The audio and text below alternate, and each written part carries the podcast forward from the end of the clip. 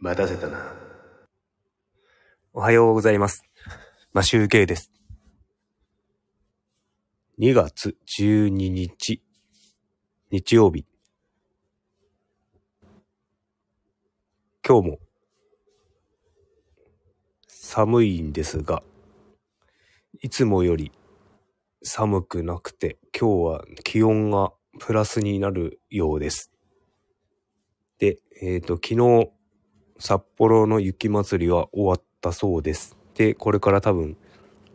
雪像を取り壊していくんだろうと思います。話は本編に入りまして、昨日ですね、午前中、午前中だけなんですが、スキー講習を受けてきました。で、結構スキー場は混んでいて、子供たちのスクールがめちゃめちゃ多くて、すごいリフトに行列ができておりました。で、写真、えっ、と、これは午前中、まあ多分10時前かな、に撮影したんですが、いつも行っている近くの藻岩山スキー場というところなんですが、札幌の街の街中にあるというか、すぐ行けるんですけど札幌駅からも30分くらいで行けるようなところに山があってそのスキー場で滑ってきました。このスキー場なんですけどあのスキーしか滑れなくてスノーボードはダメなスキー場です。で上リフトをちょっと登ってみるとこうやって天気がいいと街が見えるんですよね札幌の。なのですごい景色がいいです。ナイターも夜景が見えるので、なかなかいいんじゃないのかなと思っております。で、えっ、と、僕で、僕なんですけど、えっ、と、スキーの検定を受けようと思っていて、1月に、えっ、と、シーズン券を買ったんですが、あの、スキー講習の方の会員っていうのも、会員、シーズン会員っていうのもあって、それを知らなくて、それを買ってから、あの、リフト、リフトのシーズン券を買うと、ちょっと割引になったという話を昨日聞いて、それをちょっと損してしまったなと思いました。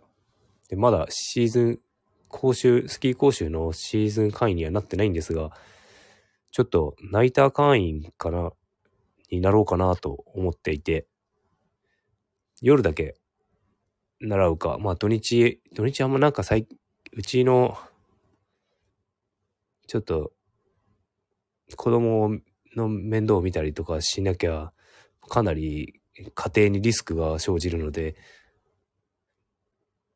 あの、ちょっとやめようかなと思って、ナイターだけ行こうかなと思ったりしてるんですよね。で、ナイターをやろうか、ナイターで、あの、スキー講習を受けようと思っ考えてると、あの、スキーの先生に話したら、ナイターの方で、あの、スキー習うと、あんまり生徒が参加しないから来ないから、あの、大体マンツーマンとか、一人二人対先生一人みたいな感じでできるスキー教えてもらえるっていう感じなので、かなり飛躍的に伸びるらしいんですよね。そういう話を聞いたので、もしかしてちょっとあの、ナイターだけの方が、まあ、安いし、いいんじゃないのかなとか思って、ちょっと今検討しております。でも土日行くこともあると思うので、もしかしたらまあ2月から、あれなんですよね、1月でそういうシーズン会員とかになるよりも安く買えるので、もう別にシーズン会員でもいいかなと思っております。ナイターだけじゃなくて。で、えー、っとですね、あの、昨日ですね、あの、あの僕2級を受けようと思っていて、高校生の時に2級落ちてしまって、20年越しのリベンジなんですけど、で、まあ、20年ぶりにスキーをやって、2級を受けようと思っていて、で2級ってなんかこの学校だと中級クラスに当たるらしいんですけど、なんか昨日上級のところに入れられて、で、上、なんで上級なのかっていう説明を先生から受けたんですけど、リフト並んでる時に。で、なんかあの、中級他にもいたらしいんですけど、あの、初級から中級に上がった人ばかりが参加していて、僕、どっちかと言ったら中級、上級寄りの方の中級の、らしいんですよね。あの、もう以前、以前、こう、受けたことがあるとか、そういうことで。なので、結構差が開いてしまうので、上級の方に混ざってやっておりました。という、まあ、中級という時点でちょっと僕はもう、あの、結構、あの、屈辱なんですけど、まあ、あれですね。ちゃんと、普通に滑れてはいるけど、まあ、その先生た、先生方から見るともう技術が足りてないんでしょうね。やっぱこの基準に合ってないんでしょうね。まあでも、あれですよね、あの、小中高とかは、スキーはもう全部 A クラスにいたんですが、まあその、本、正しい技術というのは違っていたんでしょうね。で、僕の同級生とかはもうほとんど、いや、まあ上級クラスにいたから、A, A クラスにいたから、うまくて、もうみんな1級2級持ってる人ばっかなんですよね。その中で僕は一緒に滑ってたんで、じゃ早く級取っておけばよかったなとか思っておりました。で、えっ、ー、と、まあスキーの、スキーの検定なんですけど、なんか札幌だと、あの、月に何回か受けられる検定日みたいのがあるんですけど、僕が住んでいたところ、高校生の時とかはもう年に1回しか受けることできなくてなのでもう一発勝負ですね。受験みたいなもんですよね。大学受験とか高校受験みたいに年1回の受験しかできないのでもうちょっと練習をサボってしまったりもういけない状況になってしまうともう受かんないんですよね。でそういう状態で僕はあの練習できなくて落ちてしまったというのがあってでなぜ落ちてしまったかという練習できなかったかというとあの検定の、まあ1、1週間か2週間1週間前くらいからあのスキー場に送ってくれていた母を母が風邪ひいちゃって送ってくれなかったんですよねスキー場まで。まあ15分くらいで10分15分で着くようなちっちゃいスキー場だったんですけどちょっと送ってくれなくて僕はもう1週間試験まで練習できなくてもうまあ受からないですよね。一週間それを毎日練習、毎日っていうか、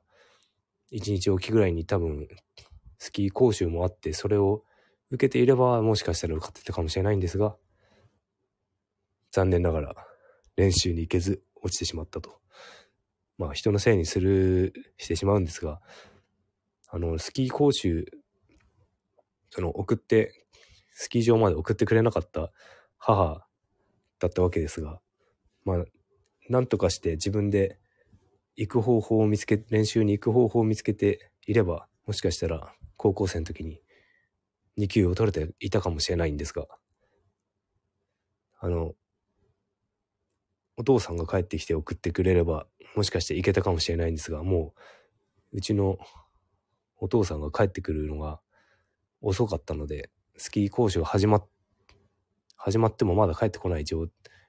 あの、帰宅時間なので送ってもらうこともできずという感じで。まあ昔のことを思い出してもなんかこうもやっとしてくるのでやめますが。そんな感じで。高校生の時は。高校生の時はちょっと悔しかったので。今リベンジを果たしたいなと思っております。で、えっ、ー、と、話は変わりまして、えっ、ー、と、ギターの話をしようと思います。昨日はちょっと、昨日、全然、あの、弾けてなくて、ちょっとしか触ってないんですが、あの、ギターを買う話ちょっと楽天ポイントの、お買い物マラソンの期間が終わっちゃったので、今回は買わないことにしました。で、えー、っとですね、札幌の、札幌パルコの島村楽器の方で、ちょっと気になるギターが出ていたので、それをちょっと来週中見てこようかなと思ったりしてます。というのも、えっ、ー、と、どんなギターかというと、えっ、ー、と、ブリードラブというアメリカのメーカーなのかな？のギターで、えっ、と、サイドとバックがハワイアンコアのコア材っていうものを使っていて、その音が僕先日好きかもしれないと、あの放送で言ったんですが、それを、その音をちょっと聞いてこようかなと、弾かせてもらおうかなと思って行ってこようかなと思っております。で、なんかいろいろ聞き比べていたんですが、